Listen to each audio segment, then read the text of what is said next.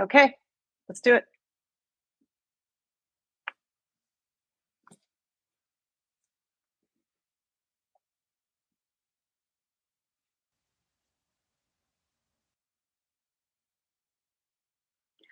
Welcome, everybody. My name is Vanessa Yanez. I'm the president of PRSA Silicon Valley. You are on PRSA Silicon Valley's Friday Forum. Uh, we are so happy you are here. Uh, hopefully, uh, you joined us either from our LinkedIn Live, Facebook page. Uh, we're even on Twitter too. Uh, every week, this is the PR industry, the communication industry's team meeting. That means it's one hour learning, teaching, being with you, and making the best decisions we could possibly make to learn about things that we can go and make use of in our day to day jobs. Communicators, business people, you will appreciate today's conversation. It's all about career. Uh, once again, for those joining us for the first time, Friday forums are almost every Friday, 60 minutes and out join us and you hear from people who are making a difference. So today is no exception. You can see Visa's uh, Vice President Stacy Zolt Hara is with us today.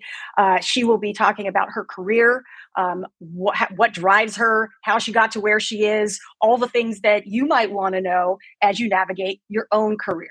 Now, I just want to take a second to say everybody, we know that there is so much happening that we can't control wars, pandemics, all the things. There are lots of things we can't do right now. But if you take this one hour for yourself, you will, I guarantee, based on my own experience of doing over 70 of these, that you will be able to walk away and not only move on and be able to do what you need to do, but have some energy too. So we're so glad you're here with us. Show me now why are you not looking at me? This is just my voice. Oh, hi, everybody. It's good to see you. So, if you're joining us for the first time, Friday forums work like this you get online, you see us, we start talking, and we get to you in the chat. So, we want to take your questions, we want to hear from you, we want to hear about your experiences too, because learning and teaching is everything that we try to do. PRSA Silicon Valley, Public Relations Society of America Silicon Valley chapter is a state of mind. So you don't have to be here in Silicon Valley with me, my living room, reading my books. You don't have to be doing any of that. Just be here with us, join us, listen in, and well, let's get to the show. So, like many of you, um, we are all rethinking what's going on in our careers. This has been the last couple of years has been all about that. So today is all about career. And um, let me introduce Camelia Gendrow to you. She is uh, one of our board members at PRSA Silicon Valley. And oh, by the way, there are 26 board members. That means people who are volunteering their time to help you, our public relations, our communications community. So if you feel like you have something to give, DM me, get in the chat, talk to us. Camelia is another person that you want to hear from, certainly because She's been on the board for more than a few years. Um, you may know her from her roles at HP, thought leadership around product and printing, uh, thought leadership around diversity, equity, and inclusion. Some of her work with MIT is super interesting around women and girls. Um, she's also somebody who knows a lot about reputation and measurement, and we got to have her back just to talk about that on a future conversation. Um, you may know her too from uh, head of integrated communications at U Caring or maybe when she was at Sojern. Uh, she's also held a couple roles within the agency world, both at FleishmanHillard and Highwire PR. So, somebody who's been around the communications world, extensive experience, and knows a lot about her own career, she is about to interview in a lovely fireside chat Stacy Zolt Hara from Visa. Camelia, let's bring Camelia up, Paul. Hi. Thanks, Vanessa. And hi, everybody. Hi, to be back on Friday Forum, meeting the team virtually. Um, thank you for that lovely intro, Vanessa. Um, I'm very excited for the conversation today. Before I dive in and tell you a little bit about Stacy and what she does and where she's been, I want to take just maybe 15 seconds to acknowledge what is happening in the world today, this week. Um, it hits kind of close to home for me because I am Romanian. Romania shares a fairly large border with Ukraine, and um, we're seeing a lot of turmoil in that part of the world. I'm sure you guys are all up to speed, keeping up with the news. Um, I just want to acknowledge that um, there are people right now who are frightened, are suffering, are fleeing their homes. Um, that some of our colleagues may have relatives, family who live in Eastern Europe, who live in Ukraine. Um, if there is anything that the board can do to support you, or just know that we are thinking of you and you are not alone. So, um, with that said, um, let's start the conversation with Stacy. Stacy Zolt Hara is um, currently leading global global employee and executive communications at Visa. Before that, she served as a senior leader at Edelman, partnering with CEOs at United Airlines, Ancestry, Western Union, so on and so forth, um, to lift corporate and executive reputation at mission critical moments. Winner of Global Sabre Award and North America Sabre Award for um, her work with United Airlines. And also, right now, she is also a guest lecturer at Columbia University School of Business. Thank you, Stacy. Thank you so much for having me today. What an amazing opportunity to connect with colleagues um, and um, other like-minded professionals in the area. And um, as I said to the group when we were backstage, like no one else other than a group of um, PR pros could pull off such a professional event off the side of their desks as all of you who are doing this in your volunteer time. So thank you for having me. And um, you know, along with the great introduction from Camila and and Vanessa, I also want to acknowledge you know the crisis that's happening in the the just um, unbelievable amount of violence that our um, friends across the Russia Ukraine region and certainly across across all of Europe are with the amount of fear kind of going through that region right now. And um, just acknowledge that that's happening in the background of all of this. And hopefully this is a moment where we can we can focus on some on some different things even within that context yes so in, in the bio that i sort of walked through at the top of this conversation doesn't really address the beginning of your career. Um, and if you are okay with that, I'd love to start there and hear more from you about your work as a reporter and then you're working in the political and public affairs space. You worked for Senator Dick Durbin for a number of years. So you sort of weaved from journalism into politics and then into communications in a super interesting way and would love to hear about more about it.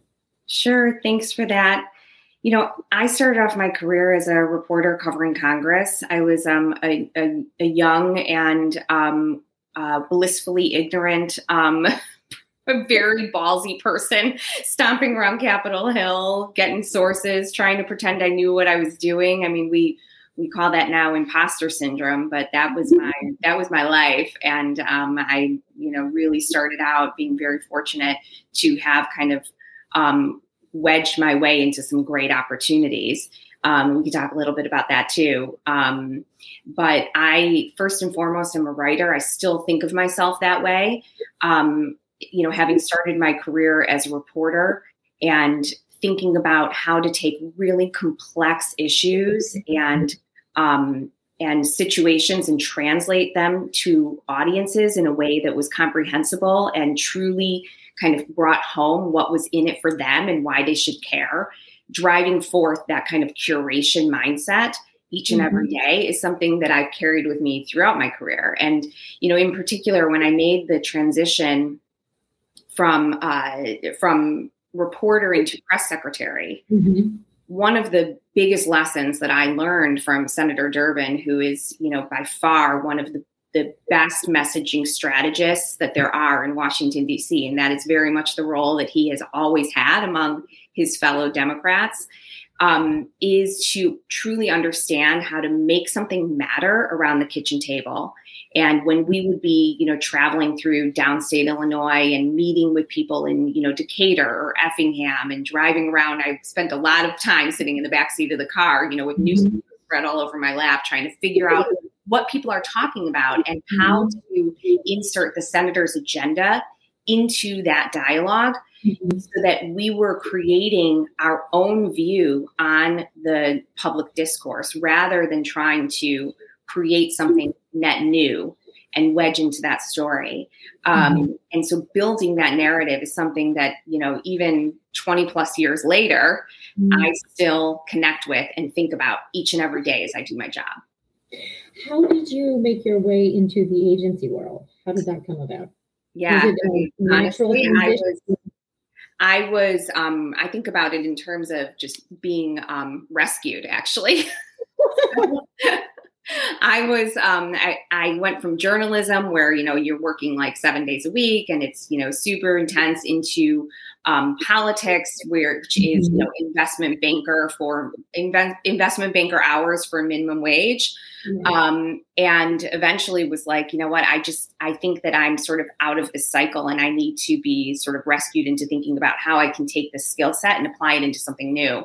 Mm-hmm. Um, so I had a very dear friend who um, Dennis Culloton, who is, you know, truly one of the best in the business. And he had been Governor George Ryan's press secretary. And he was masterful, I think, in doing that really hard job of representing a an elected official through crisis and frankly through um, you know um, enormous amount of, of scrutiny and legal action that ultimately landed that governor in jail. And Dennis was remarkable in that he, you know, stood up at that press secretary podium day in and day out and was able to maintain this incredible relationship with with with media at the mm-hmm. same time as he was representing this governor who was under um, legal fire. And um, I just had such a reverence for the way in which he conducted himself with class and elegance and um, great intellectual capacity through that entire challenge. And we had become very dear friends when I was working for Senator Durbin, and Durbin and Ryan worked together on an O'Hare expansion project. So Dennis said to me, when you're ready to jump over into the side and I can rescue you, please let me know. And so I was very lucky to have taken under his wing and worked in a public affairs agency in Chicago, where um, in sort of his in typical Chicago fashion, we um, helped a lot of companies out when they landed in hot water in the crosshairs mm-hmm. of Chicago's messy political environment. Um, and it was a great training ground. I loved it. It it turned me into you know a business savvy operator as well as a communications mm-hmm. professional. I loved um, you know some people in agency world hate new business. I sort of loved it. Um, learned how to build relationships. Learned how to sell just by doing great work and building on that and growing business organically, building relationships with clients. And very similar to politics, you know, that kind of public affairs work is all about the win. And I loved building teams that were just, you know, armies of happy warriors in it for the win. Um, and interestingly, you know, even though that experience was incredibly parochial, you know, we really specialized in Chicago and Illinois politics, which are kind mm. of breed when I eventually moved overseas to to Singapore a few years later, I found that you know some of the work that I was doing in um, helping companies manage through issues in developing countries like Malaysia, for example, were actually not that different. Um, and when I looked at kind of the political environment there and helping companies kind of navigate that, much of that environment in in many of um, these you know sort of developing countries is very similar to the kind of ethnic and racial politics that drive business engagement and the way the businesses have to have to engage with communities in order to win the ability to operate and grow their business and operations. And so my experience in that kind of Chicago rough and tumble area really prepared me well for my work in international public affairs. Mm. Well, as they say, all politics is local, right? Absolutely. Absolutely. That's great. So that pretty much about brings us, I think, to Visa in your current role there. Um, we obviously all know we've all heard of Visa. Visa touches so many of our day to day lives and transactions, and uh, in ways that are seen and unseen.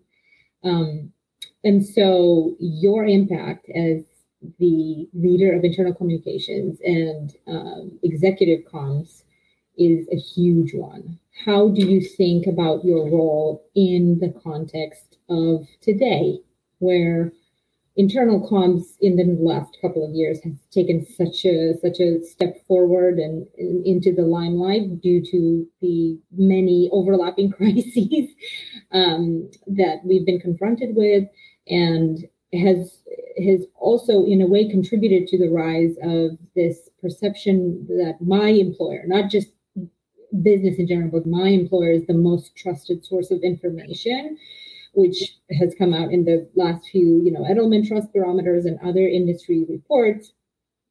Um, so a lot of pressure, right, on you and on your team. Yeah, so I think you know just to kind of take a step back. So my career, as you as you heard, my career journey, and that's really you know what we're talking about today, right? Is is is that and how one thing prepares you for the other. Um, mm-hmm. and though my career has had this really kind of um, uh, step stool sort of approach to it, where one step kind of overlap the next, kind of overlap the next, it really has built on on one thing has built on on the next and has prepared me well. So I joined Visa to be um, global head of corporate reputation and public affairs building a new narrative around Visa. As you mentioned, it's a company that is um, really in the fabric of our lives and the ways in which not only we conduct com- commerce, but the ways in which money moves in in ways that are seen and unseen and building that narrative in a way that people could better understand the impact the visa was having on their lives as a consumer and that we were having on the world at large as a global engine of commerce. As the environment really started to change particularly um, midway through this pandemic, it was very clear, as you mentioned, through Edelman Trust Barometer and many other sources, that we were seeing this evolution in the power of the voice of the employee, the importance of engaging our employees as our most important stakeholder in the company, and that we were on the precipice of the biggest change that we've seen in generations in the way that people work and the relationship between the employee and the employer.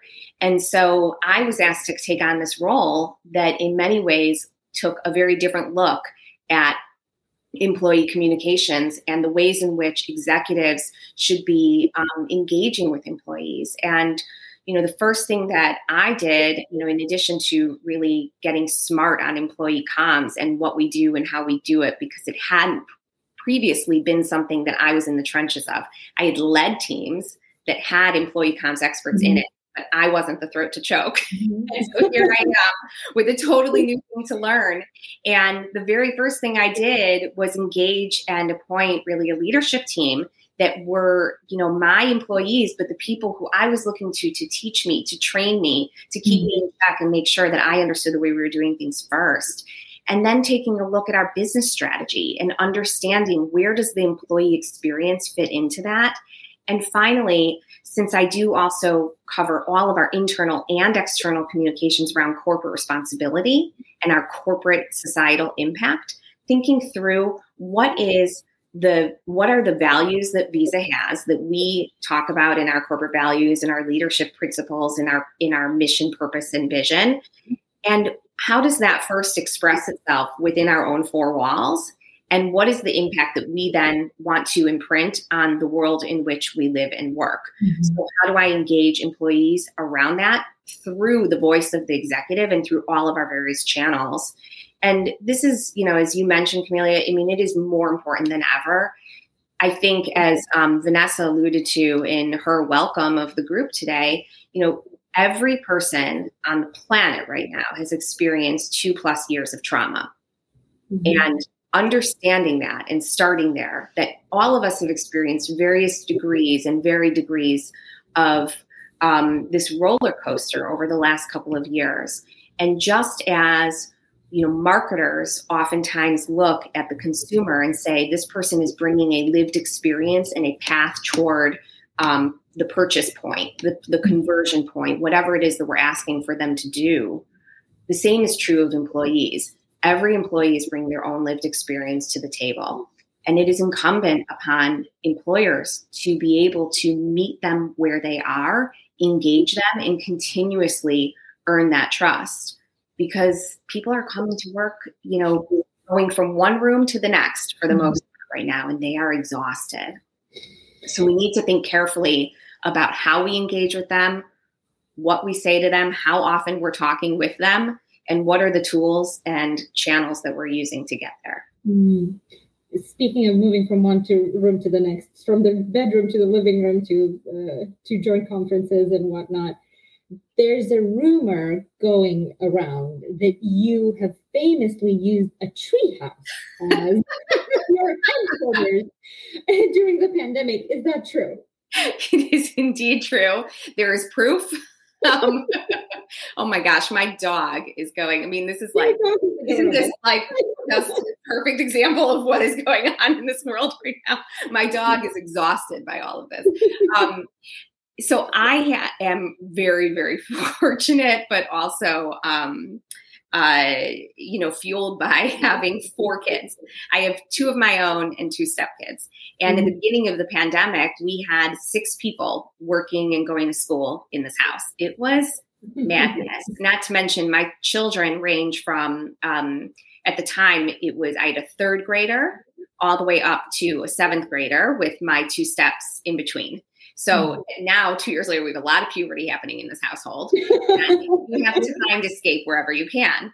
So the funny story about the treehouse is um, my my son has um, the most incredible big big brown eyes you've ever seen in your life, and um, earlier that year he had asked me with these big brown eyes, mm-hmm. "Mommy, I would really mm-hmm. like um, a treehouse," and so I designed and built like this absolutely incredible treehouse. And I can tell you, I can count on one hand the amount of times that this child has hung out in this treehouse. Mm-hmm. So when it came time for all six of us to be working from home, we put Wi-Fi extenders out, and I sat in that treehouse at every opportunity I could to literally just escape. And um, it became sort of the lore among um, many of our colleagues aren't you glad I, you built a, a beautiful, well-designed tree house, sturdy tree house? I mean, honestly, it would be for in some parts of the world, it would be like a glamping situation to just hang out there. And I'm really hopeful that at some point this kid will decide to actually use the thing. But uh, for now, I'm just going to make fun of him about it and make him, him guilty. I know. I might take you up on it because that sounds like a vacation to me. but um, you know, in all seriousness, there's there's there are so many things we learned for the first time or relearned during the pandemic. What, new ways of doing business, new ways of working, new ways of collaborating. It'll be interesting to see which ones of these stick, right? As as yeah. I feel now with Omicron sort of dialing down a little bit, a lot of employers are rushing to get all their employees back into the office and I wonder if some of these best practices and learnings won't won't be lost. Um, what's your take on the way you've been doing um, employee comms? I know that um, you actually instituted a weekly video message from from Visa's CEO, and uh, initially it was you know it was really unedited and unscripted, and later it became a little more well produced, but probably part of the appeal i would think is that that uh, sort of less scripted and produced quality of it. Um, what best practices are you keeping? What are you probably tossing as we move to the next stage? Yeah so um, one of my biggest concerns around um, employee engagement and the ability for employees to connect with leaders is that we will go back to the office and we will work in this hybrid environment and employees will suddenly feel disconnected from leaders mm-hmm. leaders at visa did an unbelievably impressive job of prioritizing connection and finding really unique ways to do so um, you know everyone from our um, president of technology rajat taneja who um, really, gosh, boy, did he show up with a high EQ for employees during this time. Did such an amazing job connecting. He did this, you know, behind behind the screen, these interviews with other leaders, and brought leaders into um, into his um, function all hands, which is really important because technology is like half of our company. It's a big, it's a huge, huge amount of people, and they're really dispersed all over the world. Um, so that's been really important. We have been really leaning into measurement in the ways that we think about what we keep and what we get rid of. Mm-hmm. So early on in the pandemic, we were doing um, a whole lot of, you know, in, um, extra amount of employee emails, of insight stories, of special features that we were putting on our intranet. And at first, sort of the engagement of those was really high, and then it went down. Mm-hmm. And so, as it's gone down, we've also polled our employees to understand and do focus groups around what what are you looking for from us? How can we help? And it's really changed, and it's gone in these different kind of peaks and troughs throughout this two year journey. And now, mm-hmm. as we're going back into the office, we're thinking about that once again. With Al's videos, um, and I have to say, you know, from the authenticity factor and really just being true to um, to himself and sharing and being open and leading with humanity first, Al Kelly is best in class. Um, he is just absolutely one of the most heartfelt, authentic leaders I have ever had the opportunity to work with, and I'm so grateful for that. Um, for that, he leads with his heart, and it opens the door and and gives that leadership example for everybody. And it is top down in terms of creating that culture at visa and it shows. Um, he's really prioritized teaching and showing leaders what it means to be empathic at this time. And it really has mattered for our employees. The weekly videos for him we've tracked kind of the metrics over time. And when started to sort of pull back we went to an every other week mm-hmm. factor, but we are going to continue it for the time being. And then interestingly, what one of the things we've done, and I think I, I mentioned this to you when we were kind of preparing for this, is um, our quarterly all hands. We've developed them now to be a bit more like um, more produced sort of TV show, and we create this opportunity for um, me to interview Al based on the mm-hmm. questions that are sort of coming in to curate in the moment with the help of an amazing behind the scenes team to kind of look at what are th- what's thematically what's kind of coming through for employees. Then also for Al to do what we call like phone a friend, and he'll say, "Hey, can I call on you know Ryan McInerney, our president, or Kelly Tullier, our chief administrative and people officer, to step in and answer a question?" And then these executives sort of seamlessly pop in because of the magic and incredible skill of our corporate IT team. Mm-hmm. And as we've increased the production value of these all hands, um, our uh, engagement and our viewership has gone up quarter on quarter consistently. Can they also buy a vowel? I'm sorry? Can they also buy a vowel? Buy a vowel. but I also, you know, one of the things I think it just brings up another another thought for me is that it's so important for us as particularly as an employee and executive communications team to be thinking of ourselves as a media company and mm-hmm. building out you know story first audience and then looking at that channel the same ways in which you would if you were communicating externally and thinking about the suite of mm-hmm. channels that you have to engage and one of the key things within a company is to be a really good collaborator and partner because you can't do that without the partnership of corporate events, corporate IT, executive IT, and the chiefs of staff or business operations leads within each of the functions that you partner with. So collaboration is just crucial. Right. PR is a um, is definitely a team sport. For sure. Um, I'm glad you mentioned content because one of the things that I'm thinking about right now as I look at the media landscape is, um, gosh, it is really complex. There's a lot of turbulence there, like in many other systems. There's a lot of new players rising, um, and and also a lot of owned content and owned mediums are popping up in a way that haven't before. Um, how do you stay ahead of all of these trends and, and, and you know for a brand as well known as visa how, how do you think of that in a way that's in industry leading? Well i think you know first and foremost it's incumbent on all of us to be really smart students all the time. Um, i am just i'm endlessly kind of curious. I consider myself a student of the communications industry always.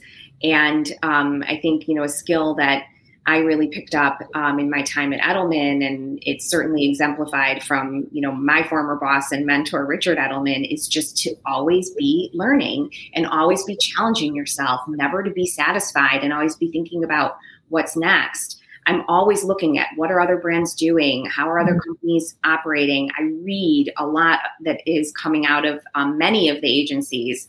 Um, you know, I think even in the last couple of days, you know, the type of insights that we've been getting from you know our agencies, Porter Novelli and FGH, has just been absolutely amazing in helping us to really think about how other companies are acting, benchmarking, and looking across the ways in which we're in the ways in which we're working the other thing that you know i really do is i keep up my relationships with media particularly with um, their in-house kind of agencies around sponsored content and owned content. And i open up that conversation. If they have something new that they want to share or they want to tell me what's coming next in terms of their expansions i am all ears. And i want to be part of those dialogues. And what's fun and interesting about that in building those partnerships is that oftentimes if you're sort of first to the table as a brand with something new that you know a media platform is doing you can usually you know negotiate a better deal for mm-hmm. your for for your company you can usually um, sort of create something new and experiment experiment together and mm-hmm. think about it not as you know a vendor slash um, company relationship, but as a true partnership where you're looking to create great content together and put it out into the world in a way that is interesting and innovative and think about how you can create a shared purpose for both of you around an engagement. Mm, I love that. Um, if we switch gears a little bit to to talk uh, to focus a little bit more on corporate reputation and reputation in general and crisis communications and issues management how do you think about um, building this narrative around visa that is rooted in action right and in, in corporate action? Um, what proof points do you seek? How do you are you part of the ideation process? Um, are you able to shape corporate policy and action around some of these key issues and topics? And i'm thinking of things of you guys have had so many amazing media moments recently, but I'm thinking of the the Black uh, um, Black Scholars and Jobs program and and um, some of the Visa Foundation um, grants and whatnot. Sure. Yeah, I mean, we're. I consider myself so fortunate to work for a company that will not tell a story unless it's grounded in real facts and impact there are a lot of companies out there. I think, you know, being in the PR business, sometimes people come to you and they're like, hey, can you just spin us a story? We're looking for a headline that says X. And you got to figure out a way to do that. And I've been in those situations before. Visa's not that. And um, I'm so, so lucky to be in a company that takes action first and then tells stories. And so when we do that, we are part of the conversation from the very beginning. We have really deep relationships with um, across our corporate responsibility group. Um, we have an amazing um, chief diversity officer and head of corporate responsibility, and also a, a fantastic team of leaders underneath Michelle Gethers-Clark who are really focused on impact first. So when I think back to you know your question around the Visa Black Scholars Program, that originated, you know, in the wake of George Floyd's horrific murder. Our CEO um, and um, uh, many amongst the executive leadership team said, you know, we want to take um, real action internally and externally. And we thought through how do we frame this in a way that, you know, really ladders back to what I said earlier of how do we first define the world that we want to see and that we will commit to create within our own proverbial four walls? And then how do we extend that out into the community? So we mm-hmm. made a number of commitments under this umbrella of a stand together program. And first and foremost, it was about diversifying our own company and building, you know, real um, uh, um, commitments around what that would look like. And it's very much, you know, I think HP did an amazing job in doing this. And I was fortunate to be part of that during um, the time that HP was a client of mine. Um, and so, and I think back to like putting numbers on it, you know, if you measure it, you're going to commit to it. Um, mm-hmm. And then looking at what are we going to do among our suppliers to diversify our suppliers, also something HP's done really well. And then looking at what are we going to do within our community through you know grants both from Visa Inc. as well as the foundation, as well as um, volunteer hours and empowering you know entrepreneurs who are from underrepresented minority groups. So the Visa Black Scholars Program is a great example of the way in which we've really humbly addressed that. We started out with um, a commitment to bring in 50 um, Black scholars from around the country um, with uh, four classes over four years. And the commitment is that we will give them scholarships toward their four year education. And not only that, if they're able to complete that, that they and um, and graduate, that they will actually be offered a job at the end. Mm-hmm. Yeah.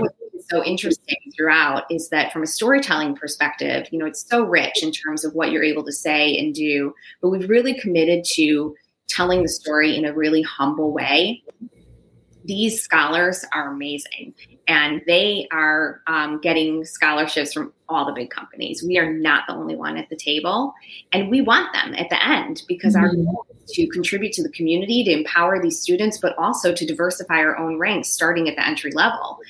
And so we really humbly approach this. We have mentors who are working with them. We think it's a long term relationship, and we just hope at the end that they choose us Mm-hmm. But our story around it is about the scholars, their opportunity, and what they're doing in their communities, and not about visa.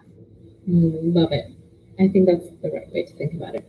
Um, Stacy, if you don't mind, we'll open up the conversation at this point. We're having a, a ton of uh, questions come through Great. our social media and chats and whatnot. And one of them is from our board member, Judy who is asking if you looked at other companies in, in, in the for-profit and nonprofit world for models of effective employee programs, and if so, what did you learn? Sure. I mean, we do, like I said, a ton of benchmarking, and we really look at you know what is best in class. Um, I love peer-to-peer learning, and I can tell you, um, you know, using and leveraging kind of the relationships that I've built over the years, as well as um, my agencies to take a look across the environment and see what people are doing, in particular around really tough issues like communicating around COVID or communicating return to office policies or vaccine mm-hmm. policies. We are always looking to see what other companies are doing. And then in terms of, you know, some of the ID work and the engagement, I mean, I'll give you an example. I um, have um, a dear former colleague from Senator Durbin's campaigns by the name of Jay Sethi, and he is now the CMO for one of Diageo's major brands. And he's done some amazing work with um, Laverne Cox around, and you've probably seen some of the ads. I mean, she's like a great spokesperson for them. But we keep in touch on Instagram just on a personal level. And I saw that he posted this amazing interview that he got to do with Laverne. Um, for all of Diageo's employees, building on the marketing relationship that they had with her. Mm-hmm. So I reached out to him and said, How did you broker that deal? What did that look like? And we had this great conversation around that, around how he's using what they call um, BRGs, business resource groups, whereas we mm-hmm. call them ERGs, employee resource groups, and what that mm-hmm. looks like. And out of that, we were able to then go to the marketing team and make the suggestion of like, you know, we're working with Laverne Cox, and she seems to be really open to employee engagement for the brand she's working with might you be able to tack on something for um, for Pride Month and um, and see what you might be able to do. And so what we did was we recorded this amazing video just for our employees, and we inserted it into Al Kelly's weekly video, and it was just a huge hit. Um, people were really excited to see to see a celebrity like that who's so well known for their activism and their engagement and the representation importance to be able to say that they think really highly around what Visa's doing and our impact and that they're proud to work with the brand. It was really impactful. That is lovely. And it reminds me of something similar that HP did with Jane Goodall, um, who's also an icon in, in the world of uh, forests and reforestation and conservation in general. And um, uh, back to Judy's, sec- the second part of Judy's question, which was, how about that early political messaging strategy to reach each voter where they are and be and be genuine did you draw on some of that work or some experience some of that experience yeah i mean i come from that political background and i think that's ingrained in me and so when i think through um, the ways in which we engage audiences of all kinds, whether they be you know employees or external audiences. I definitely think through, you know, that spectrum of the voter. And, you know, you have the people who are your true believers, they are your base. You have the people who will never ever be with, with you, and you have that whole group in between, which in politics we might call the mushy middle. And our role as communicators is to engage the mushy middle and get them to mm-hmm. feel, act, do whatever it is that we want. And so creating that kind of organic experience around them through a multi-channel approach that then gets them to that you know seemingly organic but likely totally orchestrated epiphany that helps to bring long-term trust. That's our job. Um, another question that came through one of the, the, the chats was could you give us an example of a content partnership that you are particularly proud of? Hmm. um, you know, I am, I was really excited about the work that we did with Glamour Magazine's podcast, She Makes Money Move. Um, so we recently did this podcast integration. We sponsored six episodes of Glamour's, um, of Glamour She Makes Money Moves podcast. And I loved it um, because it was a really creative idea that our agency at the time, Sunshine Sachs, brought to us and it brought Visa into a platform where you wouldn't nor- normally expect us to be, talking specifically to an affluent female audience, which was great. Um, we negotiated um, a really smart integration where we sponsored the whole series. We had two speaking opportunities within that. We were able to, there was a separation of editorial and paid. Um, mm-hmm. So we were able to influence kind of the um, the editorial agenda and have at least the ability to kind of like object. For example, if they were referring to credit debt, that's not something we would want. Visa is not a credit card company and it doesn't serve us to be part of that dialogue. We are a payments technology company. So we wanted to talk about payments, um, global network, um, entrepreneur work and small business. Those were kind of our key things that we wanted to that we wanted to touch on. So bringing those themes to that, and what was awesome about it was that we had one um, segment where we used um, one of our key executives in the product function, Mary Kay Bowman, and she's just you know great spokesman, super like casual, chatty style that fit really well with this. And then for the second opportunity we use the CEO of our of Black Girl Ventures, which is an organization that we have supported through the Visa Foundation and mm-hmm. Visa Inc., and that many of our executives are deeply involved in. And what I loved about that was that we actually were able to really kind of entrust that our story would be told in a really authentic and natural way just by Black Girl Ventures talking about their own story. And so mm-hmm. by letting that kind of third party spokesperson touch on the things that were important to Visa. It was a more organic way to storytell and really engage the audience.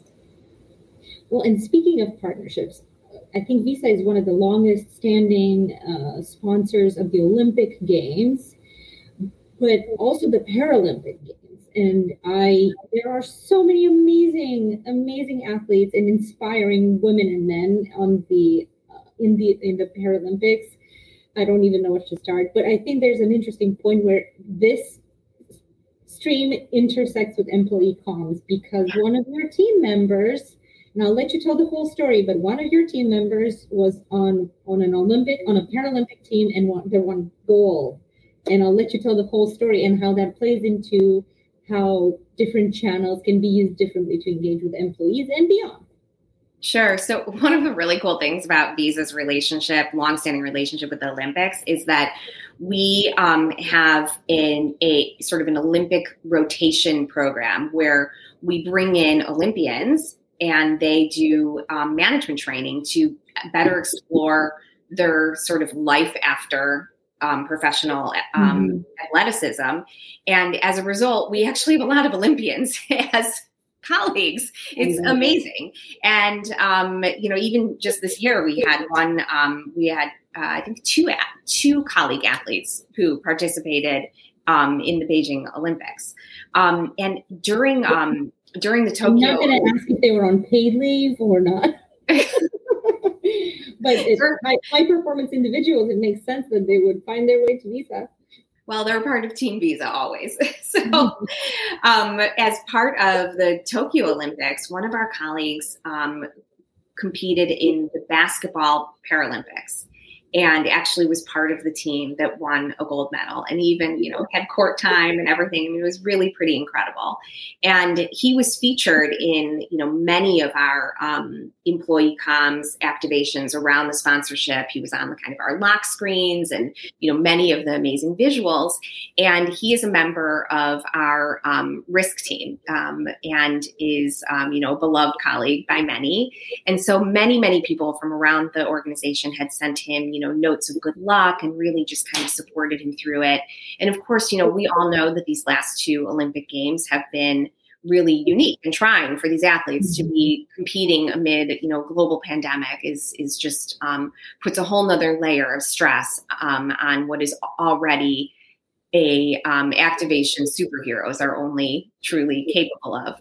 And when ryan's team won the gold um, ryan after coming back to to the us he wanted to write a um, blog post thanking all of employees around their support for him.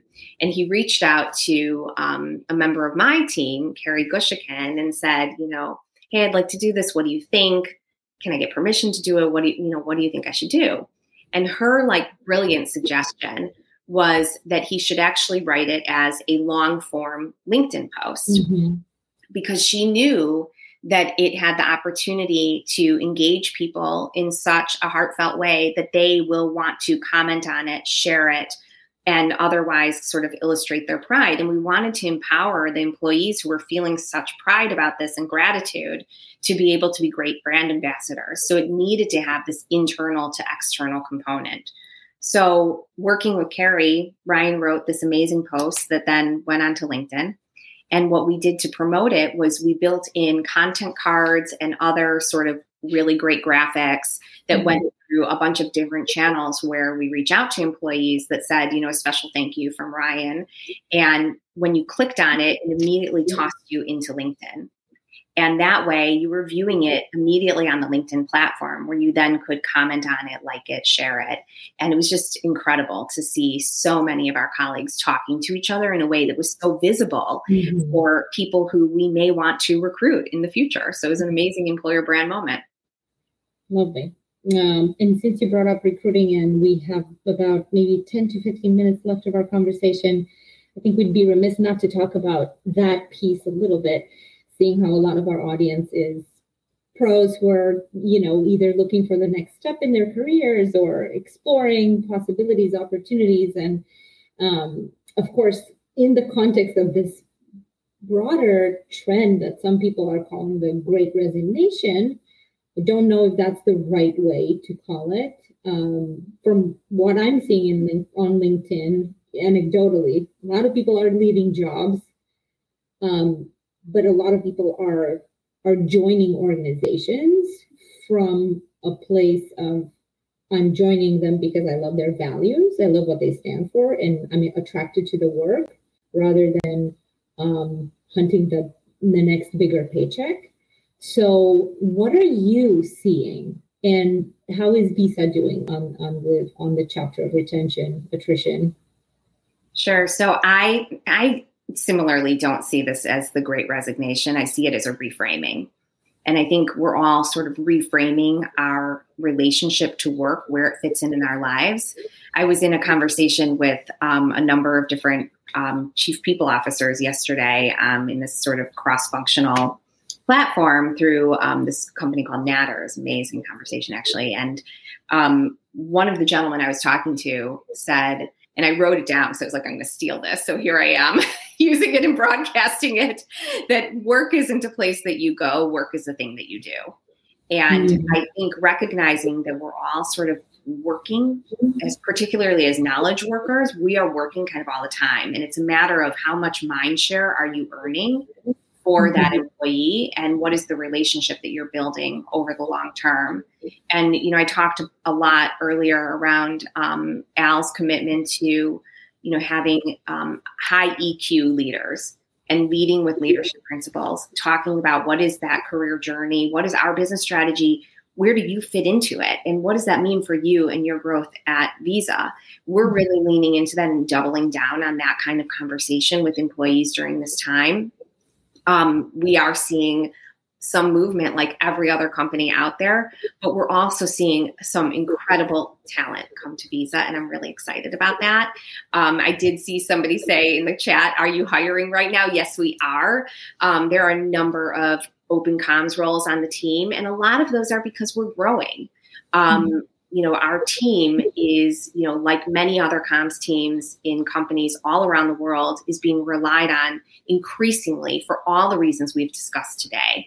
Comms is really at the intersection of building that long-term trust as an institution both with internal and external stakeholders and we're needed and we have a seat at the table. Visa is a great place to be a communicator so you know definitely take a look and see what we have out there well, what a lovely, lovely note to end on. Um, and to the point of trust, um, the way I, I like to think about it is almost like a glass jar, and you have to put a marble in it every day to build trust. It's not with one or two grand gestures, it's really how you show up over time, every day, every step so of the way with every one of your audiences, right? So true. Um, well, that is wonderful. And I know, Stacy, you have a pretty hard stop. So at this point, I'm going to open it up to all of our board members and Vanessa and anyone else. If you have any more questions for Stacy, now is the time to do it. Otherwise, I will ask my trademark, tra- trademark questions about your favorite podcast and your favorite book, or I can just let you leave you with that thought until we, we see if anyone else has other questions. And if they don't, don't, then oh, there we go. Judy asking about employee focused retention statistics to see if you're making a difference compared to the averages we are reading about.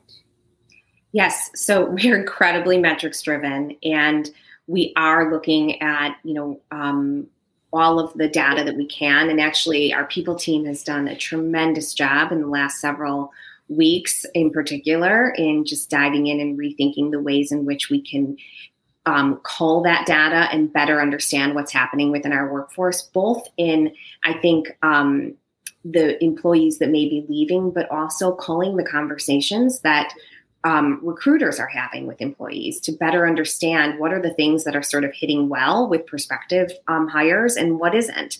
And we're using that to drive business decisions around the ways in which we are building the future of um, our office and our company and our contract with employees and then communicating from there. And so I think, you know, that really comes through in everything that I've talked about today that it starts with the business action and then the communication strategy in bringing that action to life in great stories that reach the audience. All right. So, what's your favorite podcast right now? And what's a book that you read recently that has made an impact? Sure. So, um, my favorite podcast at the moment is Smartless with mm-hmm. Jason Bateman, Will Arnett, and Sean Hayes. It is hilarious. I mean, it's just absolutely laugh out loud funny. Um, and, you know, sometimes they bring on some really interesting, um, you know, actors and things like that. Um, sometimes they're bringing on people to talk about um, current events. My old friend Jake Tapper was on there over the summer, and I loved hearing about you know his approach to the news. You know, they asked him, "Does does he ever sleep?" I think maybe not with all that that man accomplishes. It's incredible, um, but it's so fun to hear and listen to podcasts and and things that are really just about what's happening at the in the world at large. It kind of gets you out of your bubble, and mm-hmm. I think that's so very important. In addition to things like you know listening to Kara Swisher's Sway and yeah. all the important things that we listen to for our work. Having that kind of broader perspective on what's happening within kind of pop culture, I think is vital. Um, in terms of books, so I am a an absolutely voracious um, reader, and um, I just let's see. I'm trying to think something I read that had a big, big impact on me. Um, there's a fantastic book called A Knock at I think it's called A Knock at Midnight by Brittany K. Barnett, and mm-hmm. she is um, an act of a lawyer, former corporate lawyer, and now activist who has been working with um, falsely incarcerated death row inmates and mm-hmm. trying to clear them off of death row. And she tells the story of her work to exonerate many of these people and then to think about how um, formerly incarcerated people can rebuild their lives and re-enter into society and i think that's just an incredibly important theme mm-hmm. as we think about inclusive hiring and bringing opportunities and using our power as businesses to best impact society and bring opportunity to all sounds close to uh, just mercy which is one of my yes exactly it's really along those same themes i highly recommend it and actually she just did a ted talk um, about two months ago that was mm-hmm. absolutely awesome. I highly recommend, you know, everyone to take a look. She's an amazing thought leader in this space. Excellent. Well, Stacy, thank you so much for your time. Um, PRSA Silicon Valley team, check out all the job openings on Visa's um, uh, careers page and um, and be in touch. And thank you for your time today. Thanks, everyone. Great to be with you. Likewise.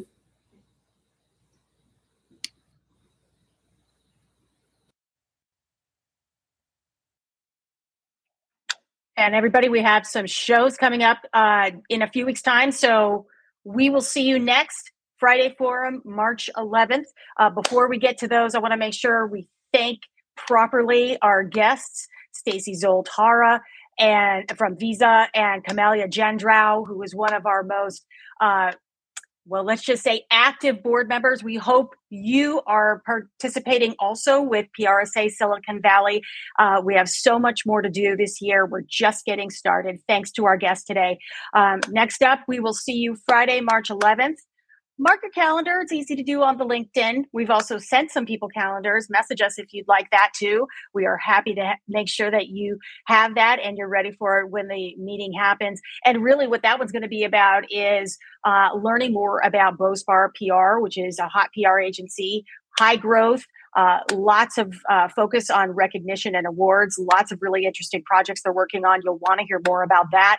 Uh, we're also going to be doing the following week uh, there's going to be more on job hunting strategies, resources, and support. We've got a whole team doing a series on strategies for uh, your career, uh, not just random things. This is like we every month we are doing something for you specifically for you. I hope you are getting that. Tell us in the chat if you're finding this valuable. We also want to hear from you all your feedback as well. And then we have a joint program. Diversity equity and inclusion is something that is really core to the work that we do at prsa silicon valley uh, and in prsa national and the large. If you are working in the communications industry uh, this program will be very valuable to you um, and it will be a joint program with our uh, Pacific Northwest chapter. Thank you to Judith Cushman, who's been working on that for some time. Guess what? That's a Thursday. We're doing that to keep you interested. Get on your toes, not just every Friday. Friday Forum might be on a Thursday sometimes. Anyway, long story short, we are so happy that you spent this hour with us. Connect with me, connect with our board, do something. We want to see more of you. And thank you for joining us today. Bye, everybody. Oh, are we still on? Paul, our producer, it's your birthday. Happy birthday. Are we still on? I hope we're still live.